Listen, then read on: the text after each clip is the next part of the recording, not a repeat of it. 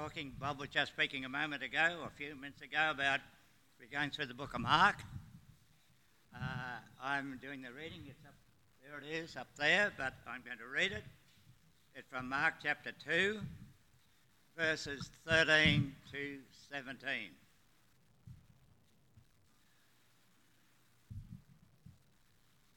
Once again, Jesus went out beside the, the, the, out beside the lake, and a large crowd came to him, and he began to teach them. As he walked along, he saw Levi, son of Alphaeus, sitting at the tax collector's booth. Follow me, Jesus told him, and Levi got up and followed him. While Jesus was having dinner at Levi's house, many tax collectors and sinners were eating with him and his disciples, for there were many who followed him. And when the teachers of the law, who were Pharisees, saw him eating with the sinners and tax collectors, they asked his disciples, Why does he eat with tax collectors and sinners? On hearing this, Jesus said to them, it is not the healthy who need a doctor, but the sick. I have not come to call the righteous, but the sinners. Thanks, Ron, and um, good day, everyone. Uh, if I'm, I haven't met you before, my name's Les, and I'm the pastor here. And can I just add my welcome to Bob's? It's great to uh, see you here this morning.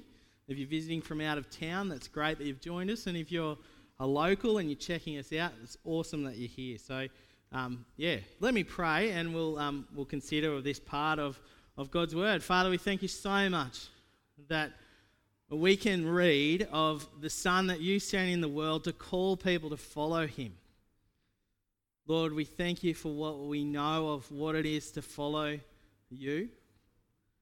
And we ask that as we as we come back to, to the gospel, to the, to, the, to the gospel of Mark today, Lord, that you would just grow us and build us up in understanding who it is we follow and what it is to follow you. And we ask this with boldness because we know that it's good news that we're hearing. In Jesus' name, amen. Do you know that expression? Is anyone here a doctor? Now, is anyone actually here a doctor? No, I don't mean like you got a PhD and you're like a doctor that's not really a doctor, but is it, no one here is a medical doctor, are they? Have you ever been in a situation where, you know, you're in a crowd and someone's actually shouted that out? I don't know, I haven't, but I was in a situation where someone said, Is anyone here? Oh, and Sally probably gets it as a nurse a bit. Is it?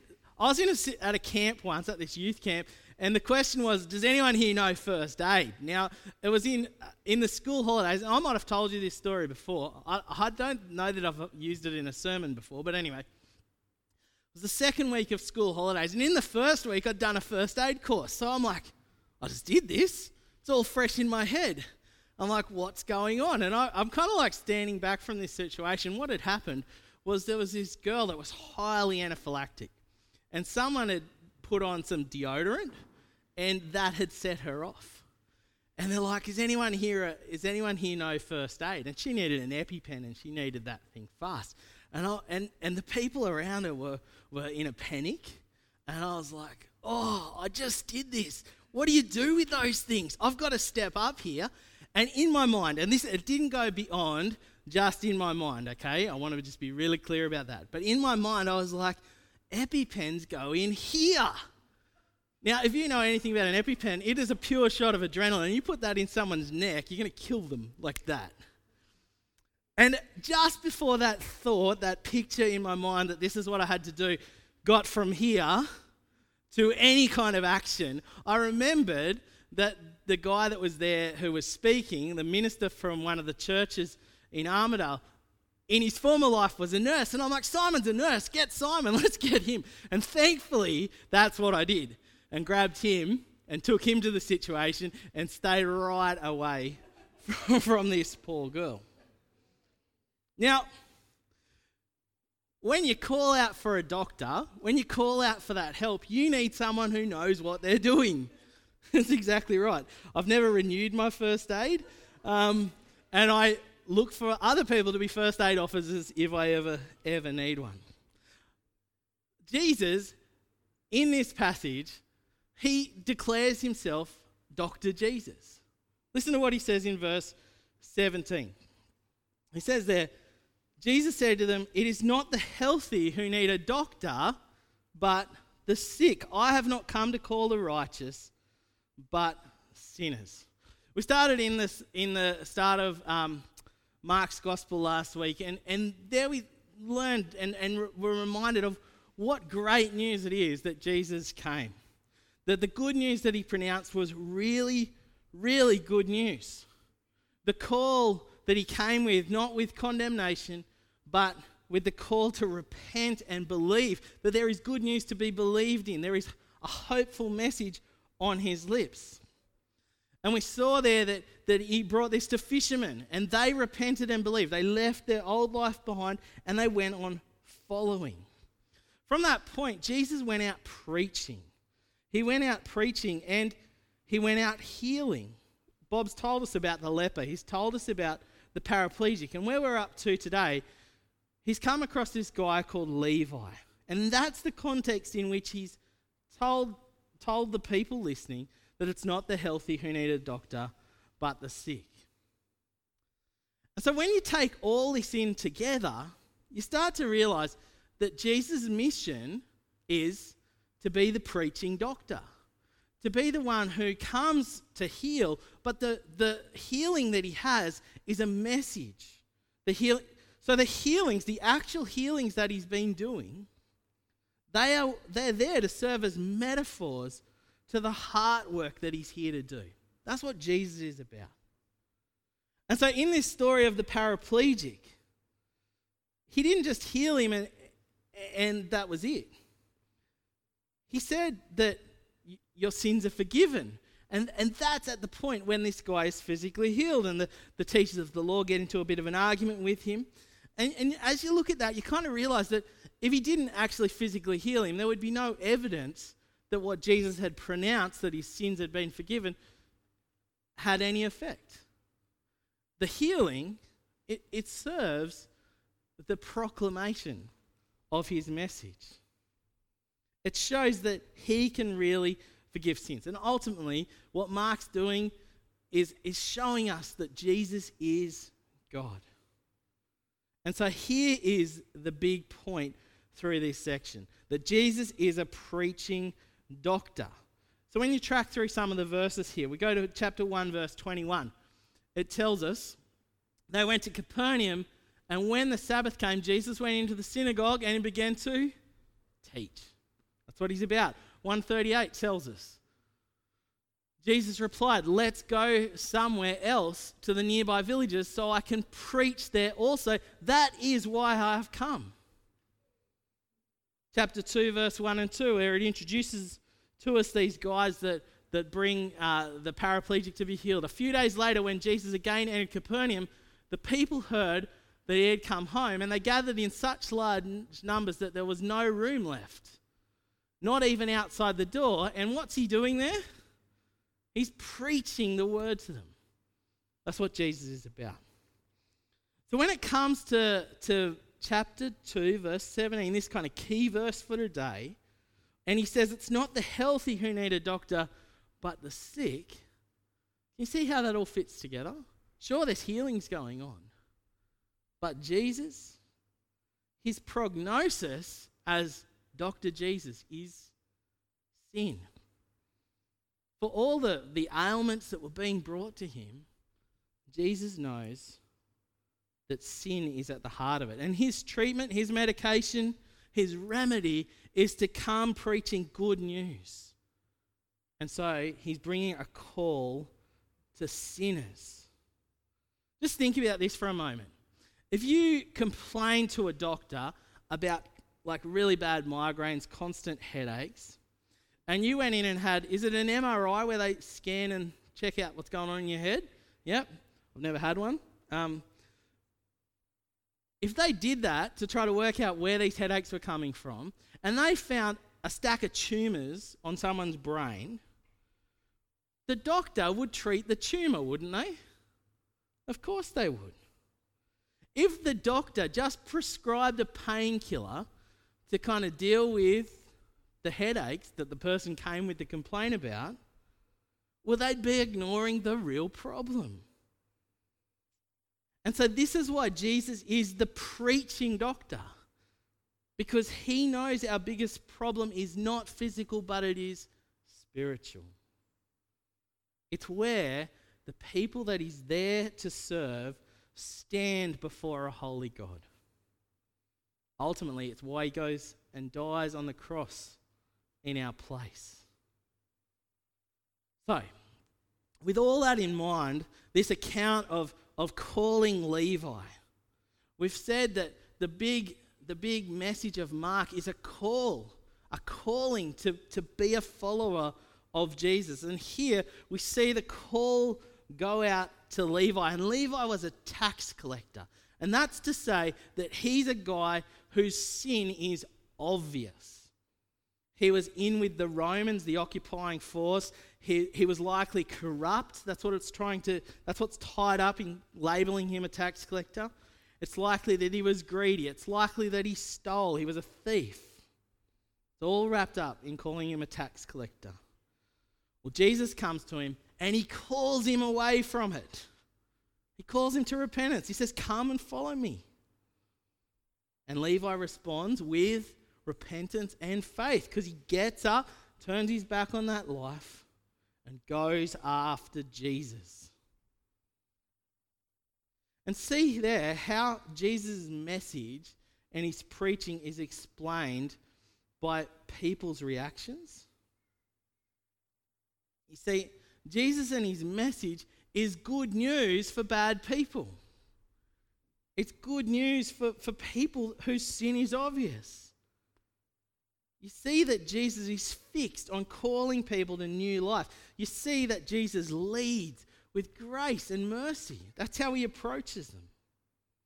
When the Son of God shows up, it's not with condemnation, but it's a call to receive forgiveness.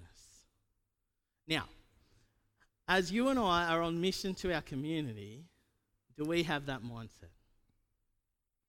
Do we see Jesus and his message as good news for bad people? For people, it's a funny way to express it, isn't it? But people whose sin is obvious. Jesus doesn't call people to, to come and clean up their life in order that they might receive his salvation. He calls them to leave that behind, but it's, it's, not, it's not in response. It's never salvation in response to how clean you can get your life. It's a, it's a, it's a call to leave that behind and find mercy and forgiveness. I'll deal with your sin, Jesus says. And this is why in this story we see that Jesus gets up the nose of self righteous people. In this little interaction, Jesus ends up in Levi's home. And he's there with Levi's mates having dinner. Now you can kind of look at this and go, hang on, did, did Levi really repent? Did he really turn away from this way of life? Because he's back in his home and he's got all these, you know, all these old dodgy mates with him there. And you kind of think, well, maybe he hasn't really, maybe he hasn't really left that behind. Bad look. But what if it was actually the other way around? That since Levi followed the call, there's others that have followed the call as well. That they're there sitting and listening to Jesus. What's happened? Has Jesus started to follow Levi or is Levi following Jesus? Let's look at verse 15. While Jesus was having dinner at Levi's house, many tax collectors and sinners were eating with him and his disciples. For there were many who followed him, it tells us. Many of these guys have followed. Levi's followed, but many have followed along as well. Many people, probably Levi's mates, have become followers of Jesus now too. And there's already been a bunch of people following Jesus around. But there's also been a bunch of people following Jesus around who aren't really his followers. They're just there trying to check out what's going on with him. But also, because he's been in and out of the synagogues, and so it's, he's actually brought along a heap of the rabbis and teachers of the law. As our Bibles put it. And they've come along not to want to follow Jesus, but to, to work him out and to try to catch him out. Ultimately, they're not seeing things Jesus' way. Now, this is only the second time so far that Mark has written about them. They were back there as the paraplegic was lowered through the roof. But so far, they've had issue with Jesus claiming to be God. And now they have issue with Jesus hanging out with sinners. You go on reading, they have issue with what Jesus does on the Sabbath, they have issue with why they're feasting and not fasting. They keep nitpicking at Jesus. Everything that is good about Jesus and his message, they question, they doubt, they refute, and they challenge him about it. Why do they do that?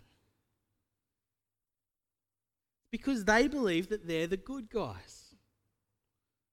Now, they're not the bad guys. They're not the ones with obvious sin like Levi would have been.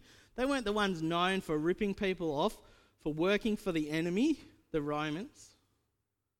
But their belief that they're good is all about who they're better than, how well they perform, how much like God they already believe they are. But they've got to read the room.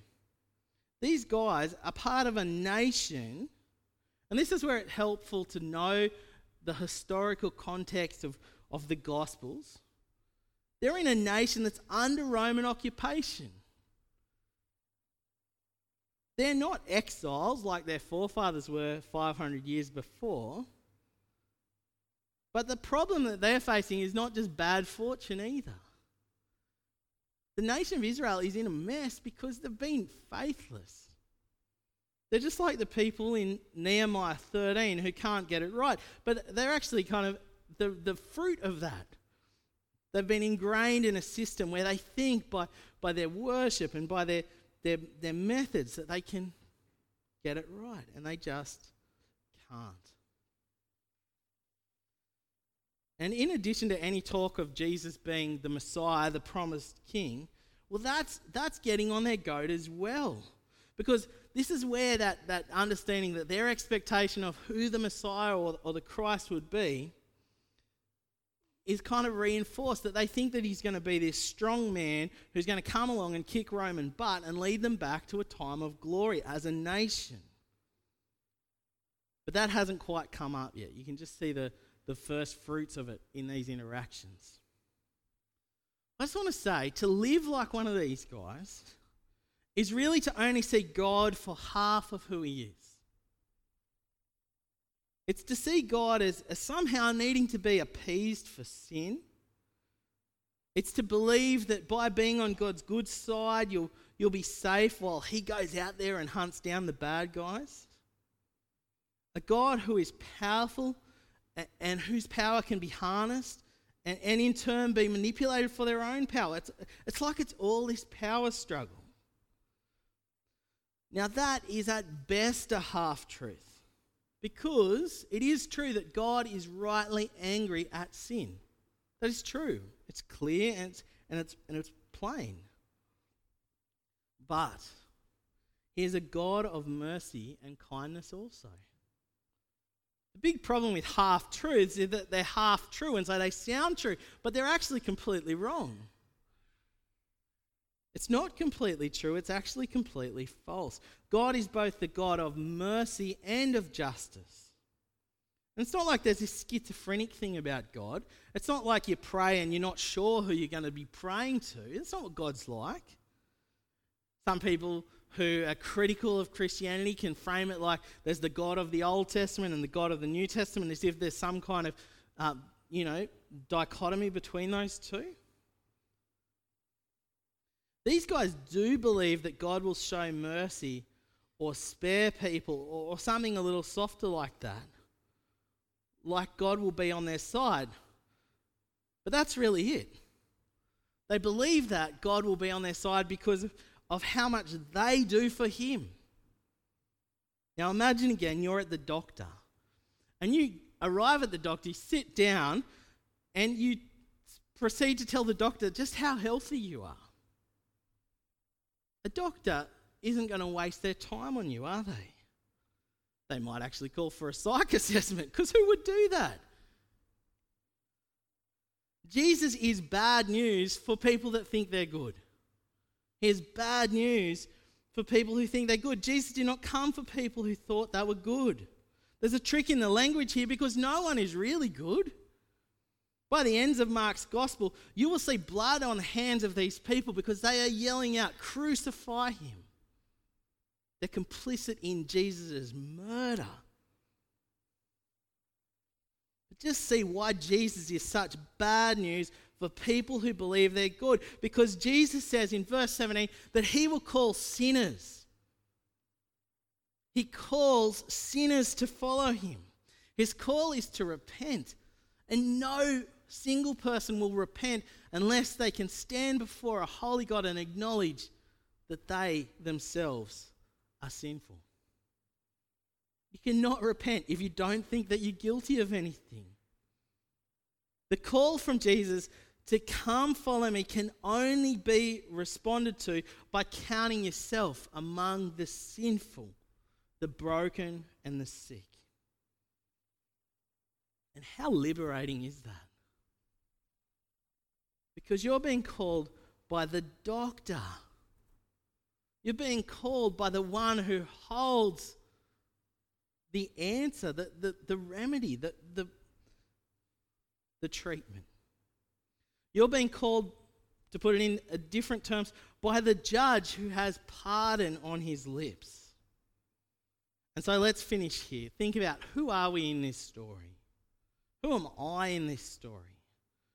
Now, none of us are Jesus. I just want to point that out in case you were under some kind of you know, misconception. So that's to say that none of us can save anyone else. I can't save anyone, you can't save anyone. We can bring people to Jesus, and that's true. But just think are you like the teachers of the law? Are you like one of these rabbis? Do you think, when you're really honest with yourself, that you have it all worked out? Now, you will know if you're like this because your Christian life will be obsessed with these things. What you do, what others do or don't do, how you compare to them, what you say about others, and all the stuff you see with Jesus here. Be honest with yourself about this. Because it's a warning from Jesus. He's a warning. He doesn't want for us to be like the teachers of the law. Unless we can humble ourselves, unless you can humble yourself to count yourself as a sinner, Jesus does not call you to follow him. Are you a sinner? Is that who you are in this story? If you know this is who you are, then you are the kind of person that Jesus calls. Because if you can call yourself that, then you know that you have repented. And in his kindness, you're never just a sinner. You are a sinner saved, a sinner who has become a follower. Sinners are called to follow. There is no other way to be a follower unless you come to terms with it and own your sin. I can't give it to Jesus for you. You have to own it. You have to swallow your pride and bring it to Jesus. Because he didn't come to call righteous people, he came to call sinners. Let's pray. Father, we are sinners. And Lord, we know that when we stand alone before you, There is nothing that we can bring to you that would cause you to save us. But Lord, we know that you are a good and loving Father, and that when we come before you honestly, humbly, and bring our brokenness and our sinfulness to you, you are a God of mercy, and you take mercy on us. And Lord, in your grace, you extend to us the call to follow you. So, Father, as followers, Lord, guard our hearts against being anything like those teachers of the law who would, who would question that you would show mercy. But Lord, grow us by deepening our dependence on that mercy. And Lord, lead us in a life where we know the true freedom. That you don't leave us in front of you as sinners, but Lord, you lead us in a life where we can follow you. And Lord, we know following Jesus means going through death to a resurrected new life, a life perfected, a life in eternity. Lord, where we're cared for as your child. Lord, humble us day by day by day, we pray. In Jesus' name, amen.